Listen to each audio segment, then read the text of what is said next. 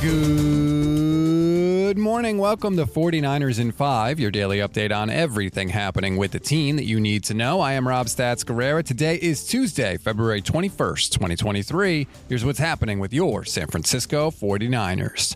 I wanted you to take a listen to an interview that Matt Maiocco did with NFL Films Greg Cosell. It was actually Maiocco and Jennifer Lee Chan on the 49ers Talk podcast.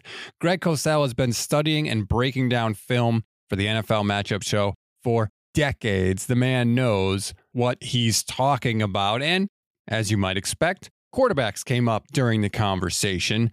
Greg went both sides with Brock Purdy. We'll play both for you. Let's start with the good on Brock. There were two things that he could do that Jimmy Garoppolo couldn't do.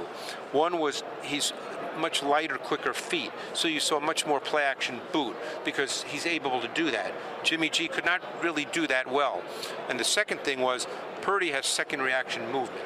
He can make improvisational plays.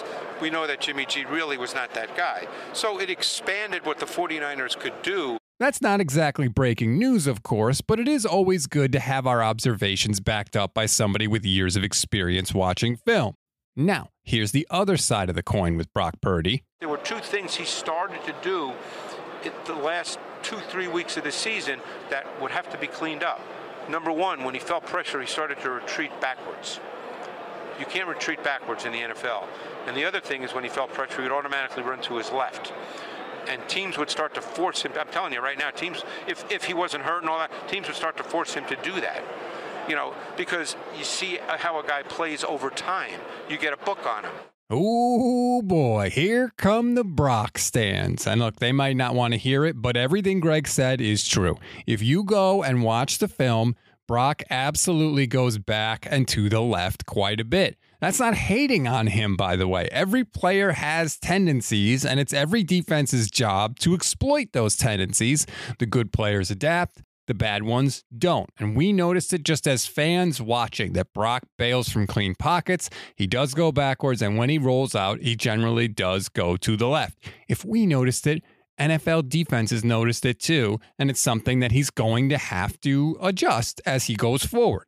Now, when it comes to comparing Lance and Brock Purdy, Matt Maiocco asked Greg who's the better fit for Kyle Shanahan's offense. Lance has a bigger arm. Lance is more mobile.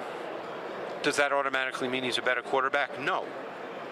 Um, but he does have those things over Brock Purdy. Maybe Purdy is a better eliminator and isolator. I, we don't know that yet. Purdy, for the most part, did that well later in the season, not as well as he did through the first four or five games. Why would you think that would be? I don't. I can't answer that. Just for context, when Cosell talks about eliminator and isolator, what he means is when a quarterback eliminates the throws that are not going to be there based on a coverage and isolates the throws that are going to be there based on a coverage. Cosell says Purdy is better at that than Lance so far.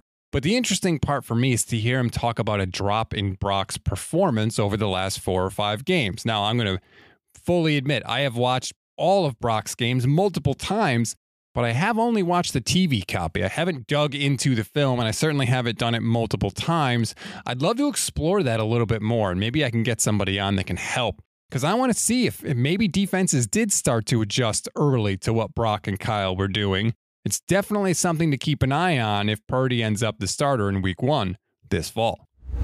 We always give you one thing to read, one thing to watch, and one thing you might have missed. One thing to read on this Tuesday. It is never too early for an NFL mock draft. And if that's your kink, Matt Barrows has one for you in the athletic that will really whet your appetite. The D line gets a little beef up front, and George Kittle finally gets a protege.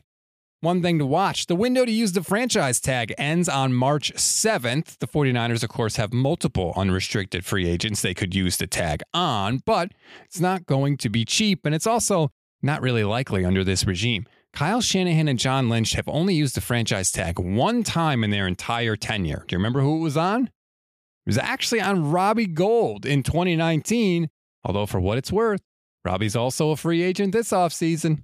One thing you may have missed Mike Florio of ProFootballTalk.com reported that sources tell him Daniel Jones could be looking for as much as $45 million per year or more. Now, good for you, Daniel Jones. Shoot your shot, but You threw 15 touchdown passes last year, okay? Brock Purdy threw 13 touchdown passes last year, and he only played in six regular season games. $45 million. Look, you can say the Niners quarterback situation is up in the air, and it is, but at least they're not making that kind of choice. If you're the Giants, you can't pay Daniel Jones $45 million, but you also don't want to be in quarterback wilderness. Luckily, I don't think the 49ers are, regardless of who they pick, and I am glad they are not considering that kind of decision. That's a wrap on today's 49ers and 5. Please rate, review, and follow both the Gold Standard and Niners Nation podcast networks. Enjoy your Tuesday, everybody. I'm Rob Stats Guerrera. We'll talk tomorrow.